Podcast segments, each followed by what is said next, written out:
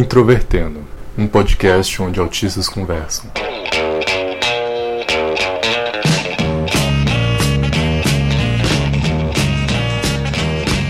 Olá, ouvintes. Esse é o podcast Introvertendo do site homônimo, um podcast formado por autistas.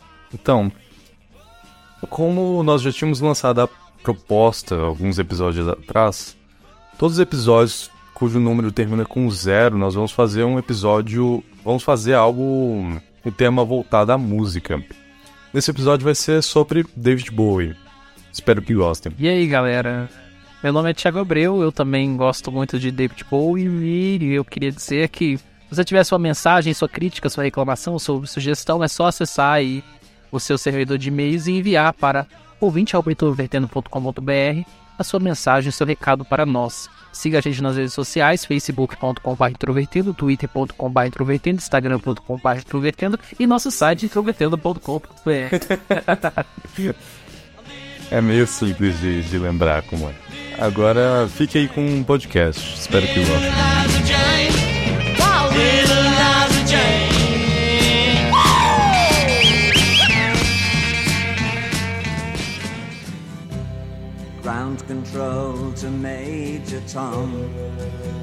E aí, qual que é a música que você mais gosta do Bowie e por quê?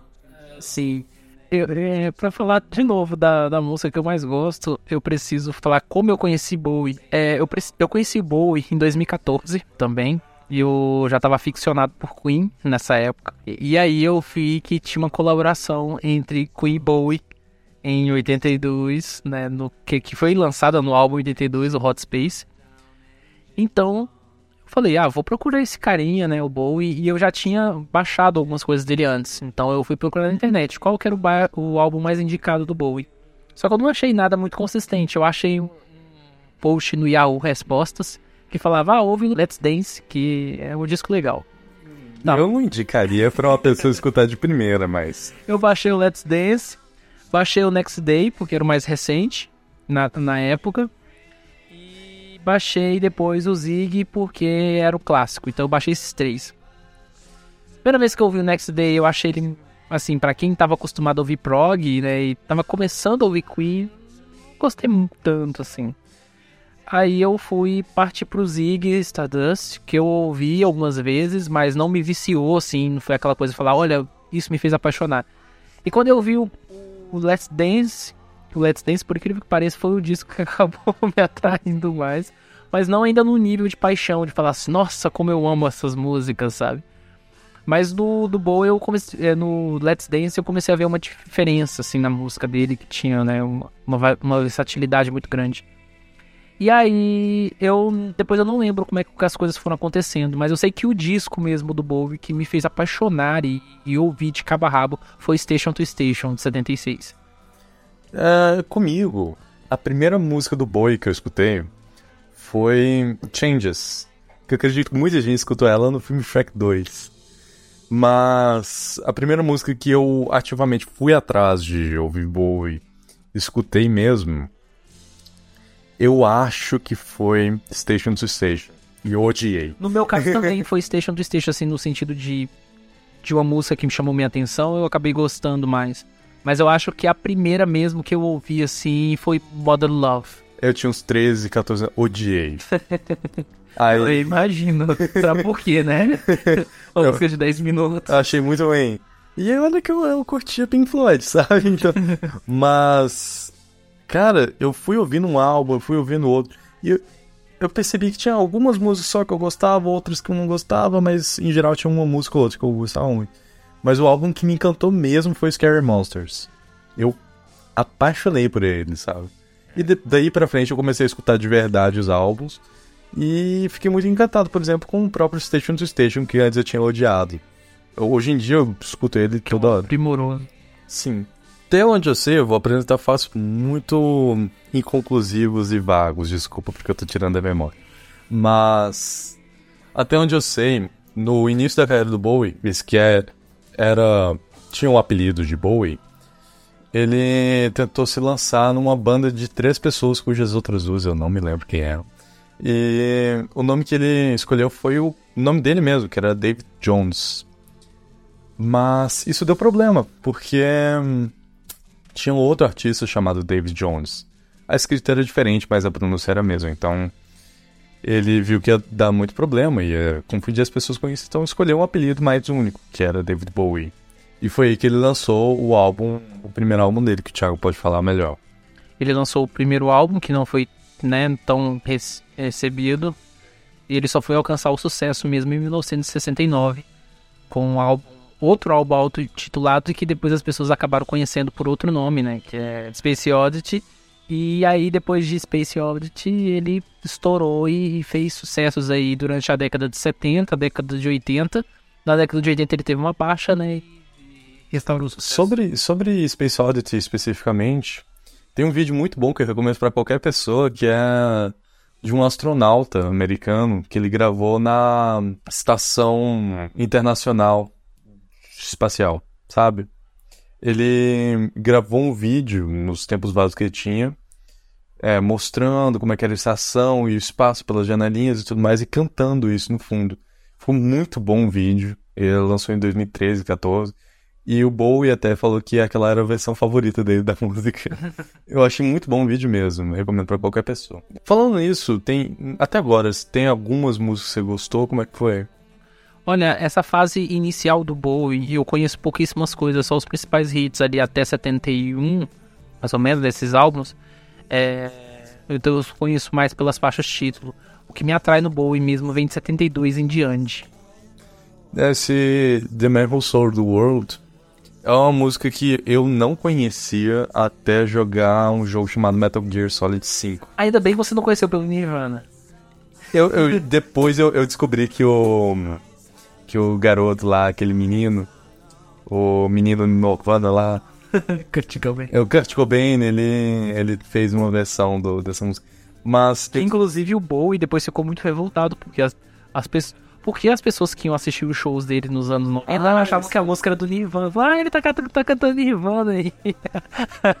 Não, e eu que eu, eu descobri com a versão que tocava no, no jogo Metal Gear Solid 5, era de um cara do Mid-Year.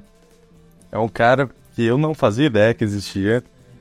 E continuo não fazendo ideia de nenhuma música que não seja essa. Depois eu fui atrás e descobri que o Bowie que, que tinha feito a música antes. Hoje em dia eu ainda gosto mais da, da versão gravada pelo Mid-Year, por causa da melodia, eu acho que é diferente, eu gosto mais. Mas ainda assim é uma música que eu gosto muito. Agora vamos pra 71, né? Harry Dory. É. Daí, você tem alguma coisa? Eu não gosto do álbum, então. Olha, eu gosto de Life on Mars. Ah, é, é a única que. Assim, para mim é uma das melhores músicas de piano rock que existem, então. É, ela é uma música bem. Eu acho ela bem legal. Tem uma versão dessa música só de piano que meu pai adora. Eu, não, eu, eu achei legal o conceito, mas não, não, não, escuto constantemente. Tem uma versão ao vivo do Bowie que saiu na edição especial do disco Aladdin Sen, que a gente vai falar ainda. Que é uma versão também predominantemente de piano, que ele diminui o tom né, da, da música. E que ele faz isso durante ao longo da carreira, que eu também acho legal. Mas a versão de estúdio para mim é insuperável. It's a god awful small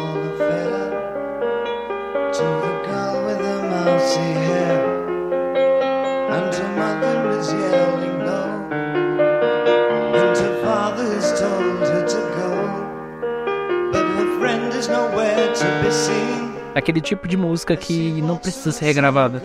É verdade, sim, sim. Talvez só remasterizado, né? Mas... Sim, sim. É, eu acho que os discos do Bowie têm esse problema muito, né? De mix e master.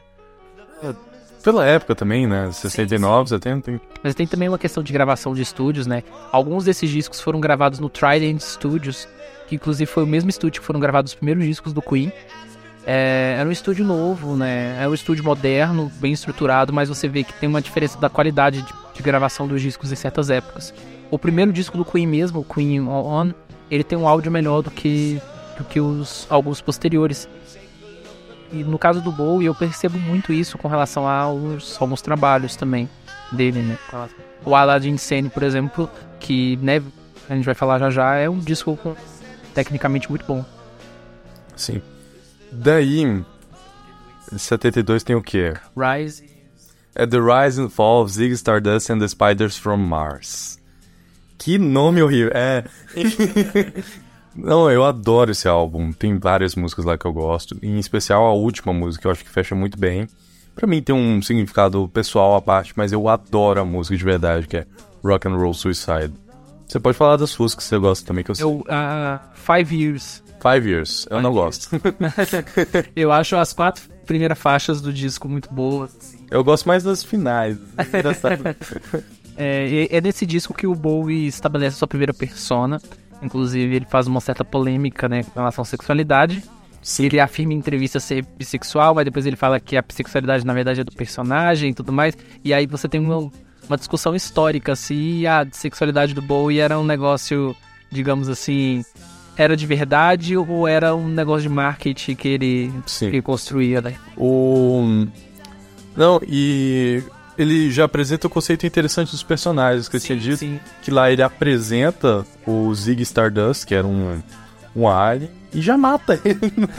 No, no final do álbum já morreu o Ziggy Stardust. Sim. E diversas vezes ele faz isso, de mostrar personagens e tudo mais. E às vezes coloca fim, às vezes deixa em aberto, mas ele tem essas personas dele. É, agora vamos seguir pra qual álbum? Aladdin Insane. Que eu tinha comentado com o Thiago que ele tem um trocadilho, e eu amo trocadilhos, infelizmente. Que é Aladdin Insane. Traduzindo livremente, seria quase um, um cara insano, um, um doido insano, qualquer coisa assim. Eu acho muito legal. Enfim, lá tem uma das minhas músicas favoritas, que é Time. Que eu acho sensacional. Não, não acho que muita gente vai gostar, mas é muito boa mesmo. Talvez valha a pena escutar. E tem a faixa título, que é hum, Aladdin Insane. Tem uma. Tem um piano nela que eu acho irritante. Mas. mas. Eu adoro a música. Eu acho ela muito. Música pra se escutar enquanto toma banho, sabe? Atmosférica, né?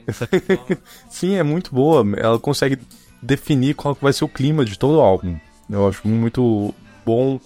Ele é muito bom em, em fazer essa coisa de definir climas que seguem, que seguem o álbum inteiro.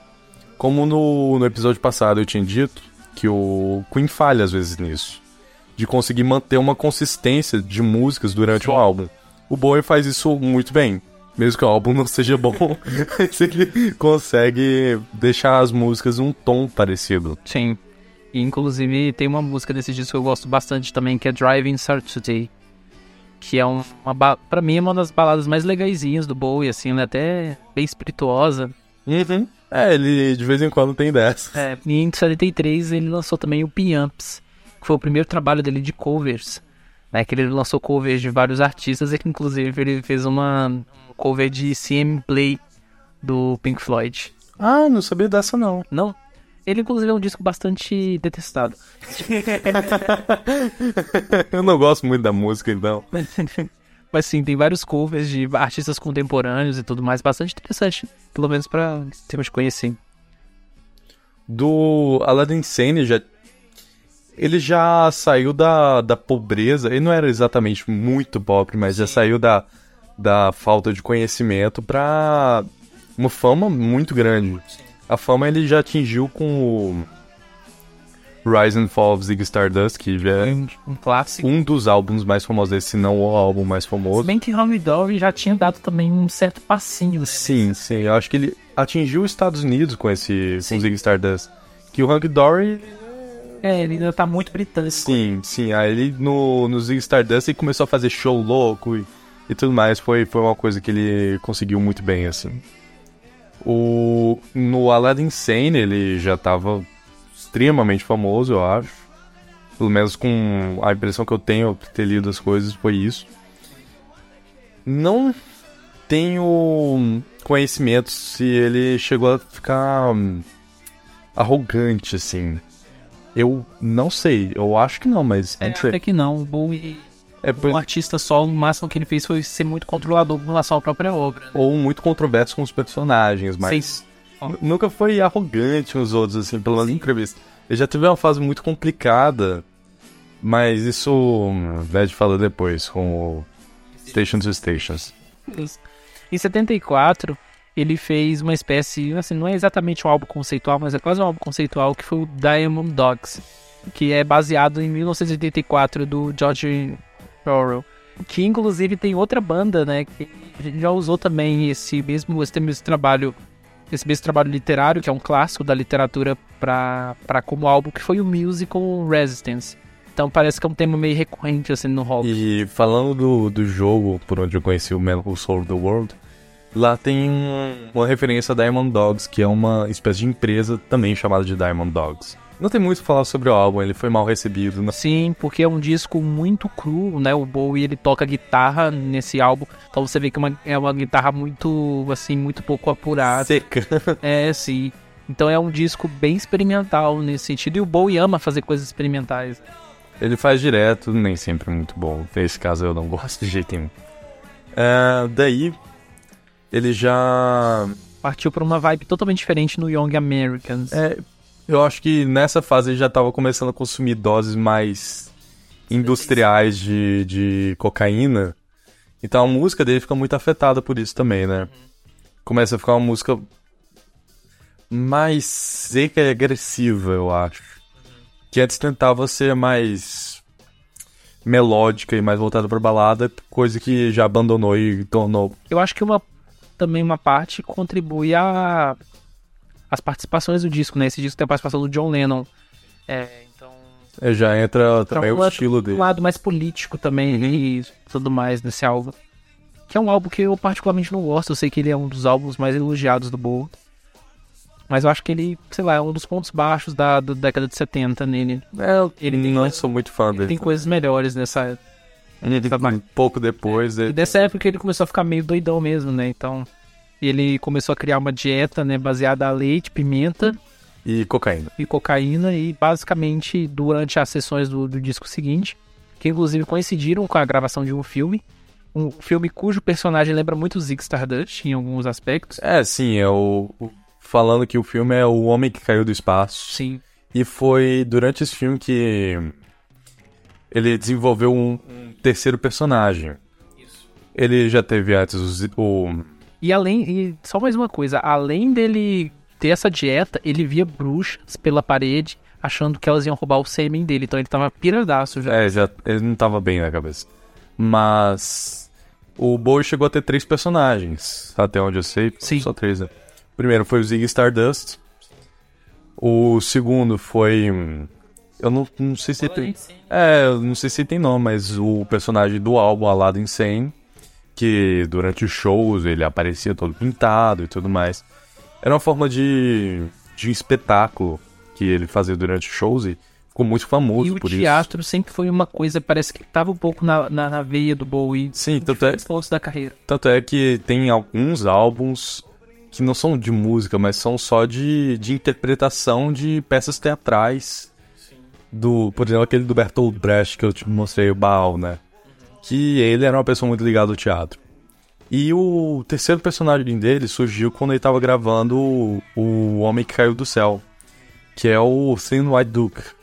O Duque branco e magrelo. Que é uma espécie de, de artista seco, é, é assim, frio, que canta canções românticas, mas que parece... Tá visivelmente vazio por dentro é. e... Que, é, que representa muito, muito do, do estado de espírito do Bowie também nessa Sim. Época e tem posições controversas sobre diversas coisas, ele não esclarece nada. E, e para piorar, como o Bowie incorpora essas, essas personas, então qualquer durante coisa... entrevistas e qualquer coisa. Então ele falou algumas coisas pro nazismo, né, durante esse vídeo. É, falou que Hitler foi um grande líder e coisas assim daí para baixo. Não foi uma fase muito brilhante. não foi. Mas artisticamente o álbum Station to Station, que é o único disco dessa persona, é um, é um baita disco. Sim, o álbum. É um ele... disco desesperado, assim, né? Um disco sobre. sobre fraqueza humana. Então você tem, ah, por exemplo, alguns pontos ali que ele apela pra, pra questão da, da loucura. Da, digamos, da loucura dele, mas tem outro ponto, por exemplo, que ele apela pra questão religiosa. Então ele faz uma música que é uma oração. Sim, o. Falando, por exemplo, da loucura, na faixa título, ele já. Ele mostra muito si mesmo ali, falando que do, mostra muito de si, mas falando do personagem. que achava que não era efeito colateral da cocaína, devia realmente estar apaixonado, só que estava muito tarde para tudo isso, então ele não, não ia se importar com ninguém. Então era um personagem que não se importava com ninguém, jogava dardos em olhos de pessoas que ama, amavam ele, eram refletindo como que ele estava simplesmente desesperado por tudo ali e não se importava com nada. Mas como isso deu muito problema para ele, toda a questão da persona e de controvérsia, com o fim do álbum ele já encerrou o personagem sem dar nenhum esclarecimento. Acabou tudo ali. E ele. Ele partiu para quase como uma espécie de renovação musical. É, tirou um tempo para se reinventar e com isso e para se uma trilogia de Bailey. Não só isso, como ele tirou um tempo para é, ficar limpo de drogas. Sim, sim. Que viu que estava afetando muito o trabalho dele e a própria vida pessoal, então ele precisou ficar limpo nessa época. Foi aí. Ele já era um homem casado nessa época, né? O relacionamento dele acabou pouco tempo depois. engraçado como é, a vida artística do Lau também interfere muito, né, na questão na questão pessoal dos artistas. Você vê que muitos artistas tiveram vários relacionamentos, dois, três casamentos, é, né, e coisas assim ao longo da vida. Até por serem pessoas de grande notoriedade, muita gente vai atrás, né? Sim, sim. O... Não, e com isso, vamos passar para a trilogia de Berlim, você quer falar? Sim. Trilogia de Berlim, né, como obviamente o nome diz, são três álbuns, é, cujas principais características têm sido trabalhados em Berlim e com a produção do Brian Eno. E eles foram produzidos durante um retiro, digamos assim, de, de Bowie é, longe do, do espaço natal dele, em Berlim. E aí foram discos mais experimentais, né, discos com mais influência da música ambiente, é, tentando elementos novos foram discos que deram muito certo, né, no trabalho artístico dele, principalmente o Low e o Heroes. O Brian Eno, ele é um produtor que muita gente gosta, muita gente odeia, muita gente gosta odiar ele. É, ele construiu seu trabalho pessoal com músicas voltadas ao ambiente, músicas calmas para sem sem letra, sem nada, só para relaxar.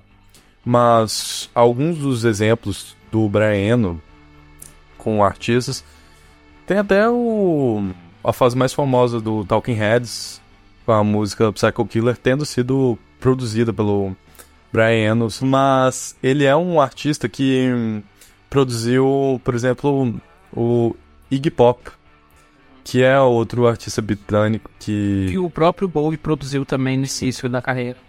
Pessoalmente eu não gosto muito do trabalho do Brian como produtor, mas ele conseguiu muitas músicas boas, como por exemplo Heroes, que é uma das maiores do próprio Bowie. Virou um grande hit. E o Bowie trabalhou ao longo da carreira também com vários produtores.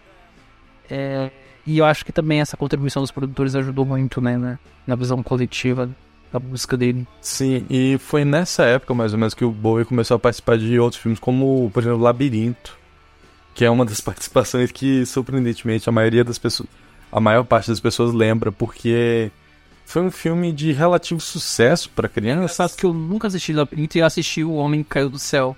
Pois é, foi um, um filme de relativo sucesso e muitas crianças chegaram a ver a participação dele lá. Eu não vi, não chegou a ser muito da minha época, não fui atrás de ver, mas o Homem que é do Céu também vi. O...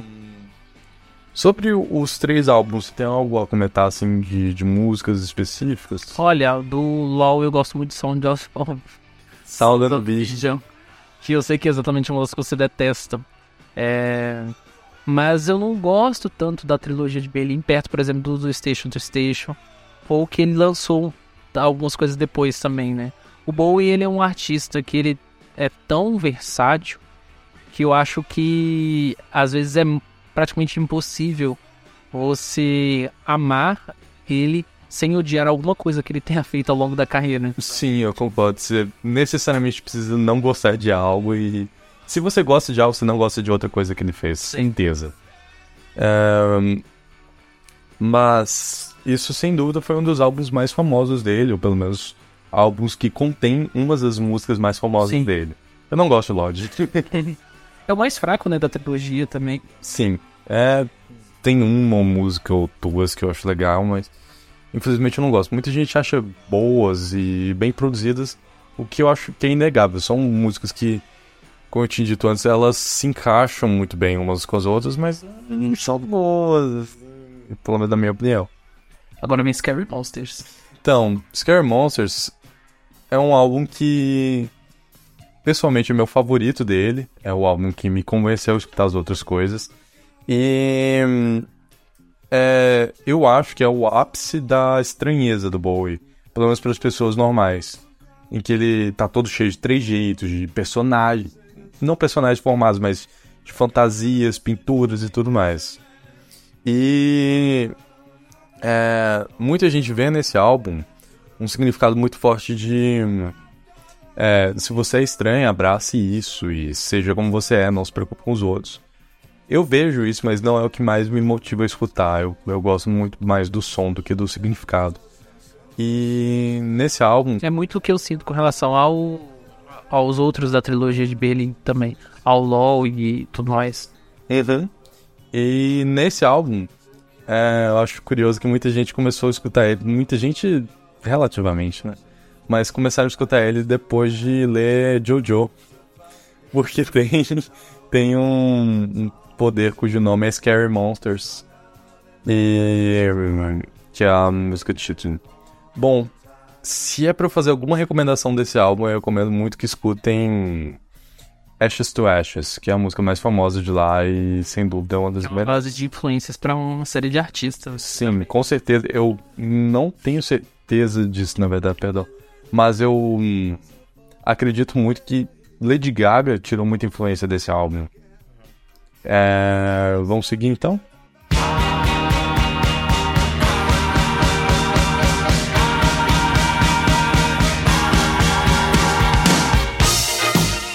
Let's Dance é, foi lançado em 83. Agora eu vou falar porque é o disco que eu li muito na época. Bowie ele já tinha trabalhado aí com Brian Eno, com uma série de produtores e ele estava em busca de alguma coisa nova, diferente. E aí ele chamou o Nile Rodgers, que é o produtor, que é o integrante da banda Chic, né, que é um negócio mais grooveado. Inclusive o Nile Rodgers produziu o último disco do J Quest. e aí o Nile ele direcionou o Bowie essa coisa, que é um esse disco que o Let's Dance ele é um dance meio frio, né? É um, não, a música título não é muito fria, não. não é, Than Love nem tanto, mas as outras músicas, elas carregam um é, clima tão quente, né? Que, que o gênero pede. Porque o Bowie tem um pouco disso.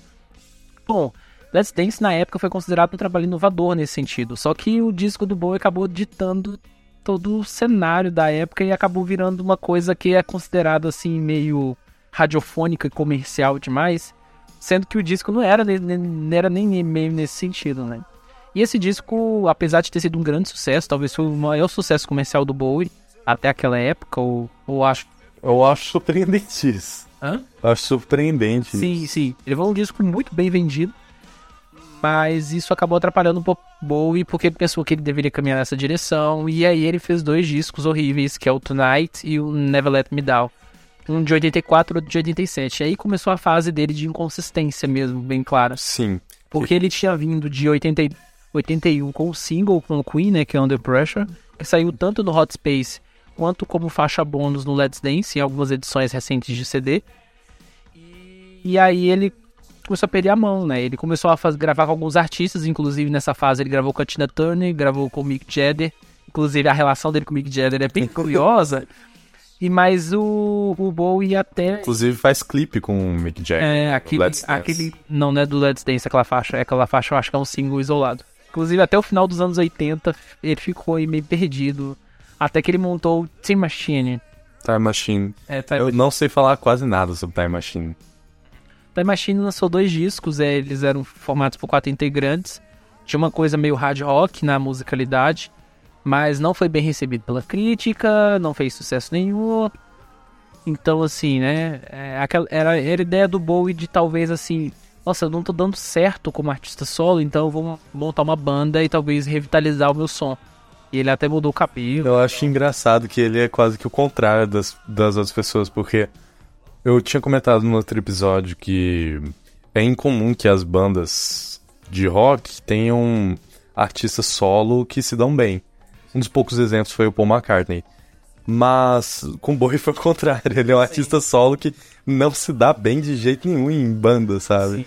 Sim. Até porque ele tem essa visão, né? De, de monopolizar. É, de monopolizar. Tipo, que ele tá acostumado. Imagina, um cara tá 20 anos fazendo coisas nesse, nessa pegada. Porque Sozinho, por que, é. que ele vai deixar outra pessoa fazendo? E aí o Tim Machine não deu certo, acho que ele acabou em 91.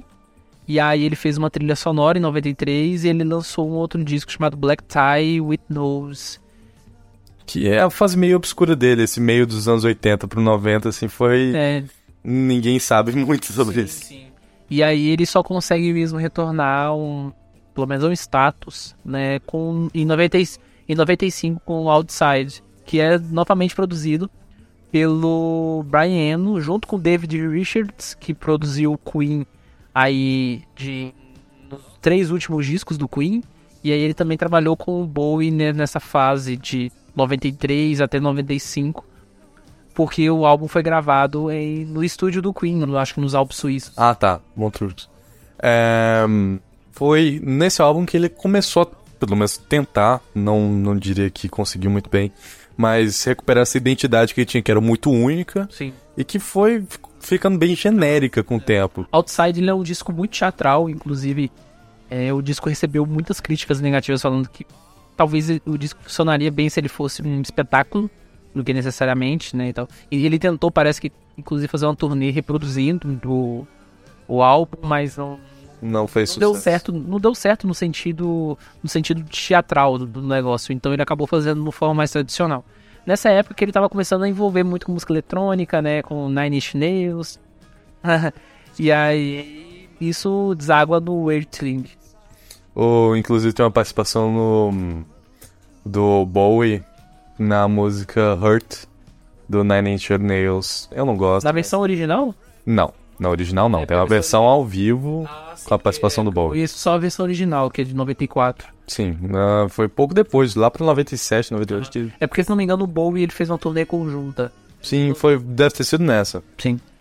E aí o Bowie também, né, de vez em quando ele dava um suporte para alguns artistas, ele era muito fã do Nine Inch Nails, ele estava bastante admirado pelo Radiohead nessa época.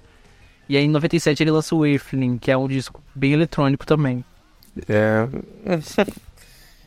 Foi a época que ele estava tentando voltar, não estava conseguindo e não. Eu não consegui nem escutar esses discos da época inteiros. Eu escuto uma música ou outra, mas não consigo escutar inteiros. Porque, por exemplo, o Eflin tem I Am Afraid of Americans, que inclusive foi trilha sonora do. A entrevista. Que foi aquele filme polêmico que, que vazou.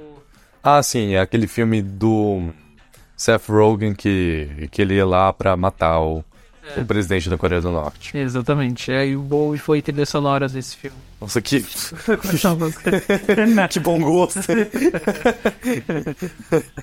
e aí o Bowie tentou ficar fazendo esses trabalhos experimentais, não acabou dando certo, e ele lançou em 99 o Horrors, né, que é o clássico disco do Bowie em que ele aparece com outro Bowie no colo. Um... Deitado, né? Não, eu não, não, não sei mesmo disso. Cara, eu não, não tô lembrando. Você nunca viu a capa que tem dois Bowies, um, um sentado e outro no colo do, do que tá sentado? Não, nunca vi, vou ver a agora. A diferença é que o Bowie que tá sentado, ele tá com cabelo grande, que provavelmente é o Bowie real, e tem o Bowie de cabelo curto que tá deitado. O House, ele é o primeiro disco que o Bowie tenta uma sonoridade tradicional, né, mais pop, que eu já li em alguns lugares das pessoas chamando de Bowie neoclássico. E é um Bowie mais tranquilo. Eu gosto muito de uma música desse disco chamada Seven, que ela tem inclusive uma versão é, uma versão de mix diferente em outro tom. E é, foi nesse caminho de uma sonoridade mais tradicional que o Bowie decidiu caminhar. E isso culminou no Hating de 2002, que foi o maior sucesso do Bowie em muito tempo. E ele é, passou quase 20 anos sem é. sucesso. Foi o disco que teve o maior sucesso nos Estados Unidos depois de muito tempo e ele foi lançado um pouco tempo depois, após os ataques de 11 de setembro. O... Vendo aqui a capa do Hours, eu cheguei à conclusão de que o Bowie, ele era... Ele tinha ideias legais pra capa, mas não conseguia colocá-las muito bem em prática. Porque... Isso seria o caso de Reality de 2003? Não é nenhuma ideia legal, cara. o, não, eu digo isso porque, por exemplo, no álbum original de Station to Station, a ideia é muito boa, mas a foto tá muito ruim. Sim. No. No Hours, a ideia é muito boa, mas a foto tá poluída a imagem, tá com vários traços parecendo Coisa barra. dos anos 90. Pois é, letras imensas e tudo mais. Muito poluída, mano. Mas a ideia é muito boa. E isso, eu imagino que você consegue ver. Acho que já pouco depois dos 75 já começa isso, né? Sim, exatamente. E, e aí essa sonoridade clássica que ele alcançou, que ele alcançou no House, melhorou no Hating, ele manteve no Reality. E aí no Reality, durante a turnê, ele que sofre o, é um infarto que dá um, meio quase que um fim na carreira dele, né? Basicamente nesse tempo. Sim, muita gente achou que ia ser o fim de fato, né? Porque já tava velho, Sim, ia ter que tirar um tempo sozinho pra melhorar, né? sim. E aí, nesse meio termo, o que o Bowie fez foi só participar com outros artistas, né? Aparecer de vez em quando. Então, ele gravou um EP com o Arcade Fire, né? Durante uma apresentação deles. É, e também gravou, participou de um single do David Gilmour, que era uma regravação de uma música do Pink Floyd, que era a Arnold Line. E sem falar que cantou também. O Comfortably Numb. Isso. No Facebook direto aparece vídeo pra mim, eu sempre vejo.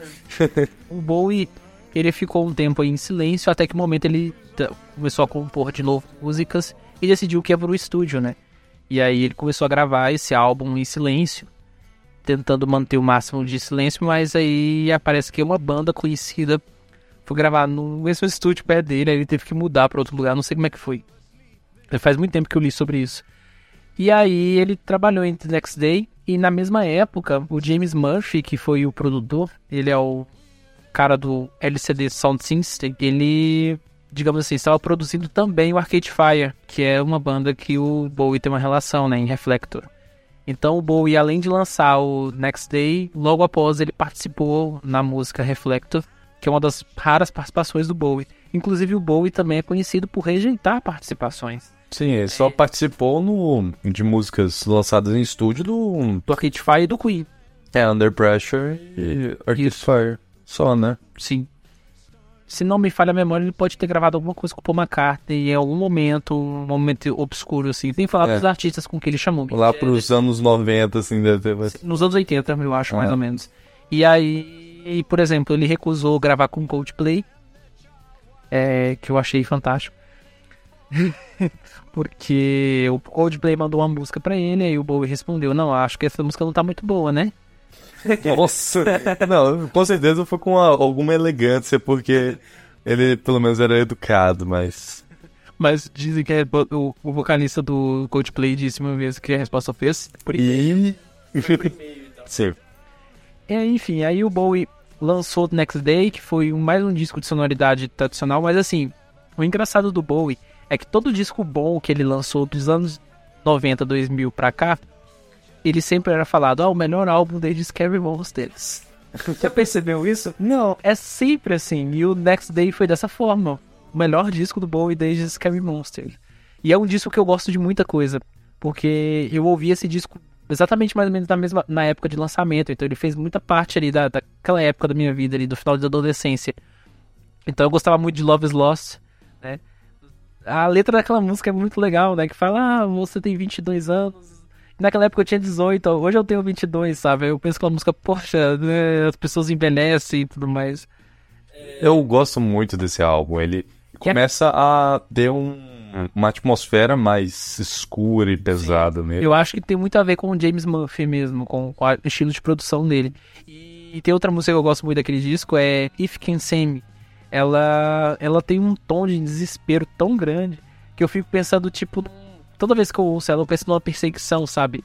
De alguém correndo à noite em Goiânia, correndo de Não algum correr à noite em Goiânia é, é algo aventuresco, porque correndo, correndo de assaltante, com uma faca na mão, coisas assim, sabe?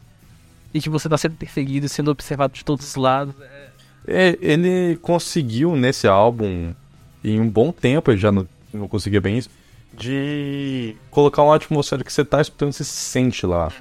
Eu acho que muito contribuiu o tempo que ele ficou parado também, pra ele reavaliar e tudo mais. É, o último disco que ele tinha lançado tinha sido em 2003 e o Next Day saiu em 2013. Foi 10 anos em termos de lançamento mesmo, de um disco pra outro. É, muito tempo parado e teve tempo pra. E foi um sucesso mundial. Sim, sim, foi. A capa dele eu, eu pessoalmente gosto muito, mas ser você. É, eu acho legal, é uma subversão muito boa, né? Você pegar uma capa de um disco, você só botar o borrão branco e colocar o nome do disco. E, é, e ele coroou, basicamente, ele chegou num ponto que a carreira dele.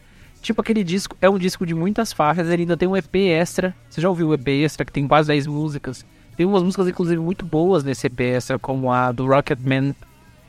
Ele regravou o Rocketman? Eu não lembro. disso. Não, é- é uma música deles sobre isso, mas que é muito boa. E aí, em 2014, ele estava completando oficialmente 50 anos de carreira.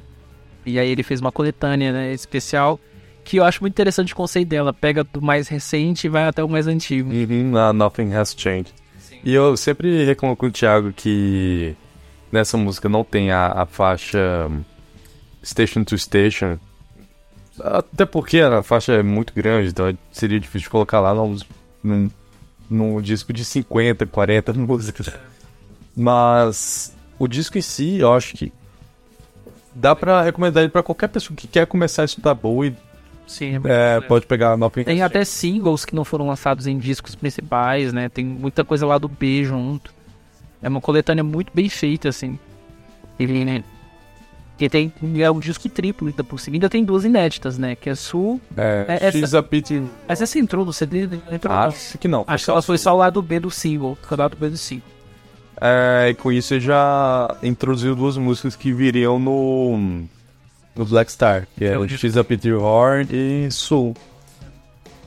E em 2016 ele lançou, no iníciozinho de 2016, É, ele anunciou em 2015, ele lançou o clipe de Black Star em novembro, mais ou menos. Acho que foi 14 de novembro, se não me falha a memória. E ele lançou o clipe dessa, depois lançou o clipe de Lazarus, que foi dia 7 de é, e Lazarus, de- dias depois do, do lançamento do disco já. é, Lazarus acabou se tornando a mais famosa do, do álbum. Pessoalmente é a minha favorita do álbum, apesar de eu saber que você não gosta muito dela. É, eu prefiro as outras do disco. Eu não acho ela ruim, mas eu não acho ela melhor que as outras. Sim, e esse é um álbum que. que. Ele É o já. melhor álbum do Bowie desde Scary Monsters, sabe? Novamente. Não, eu diria que é um dos melhores deles. sim, sim. Com certeza. Por isso, quer dizer que ele é realmente superior a muita coisa.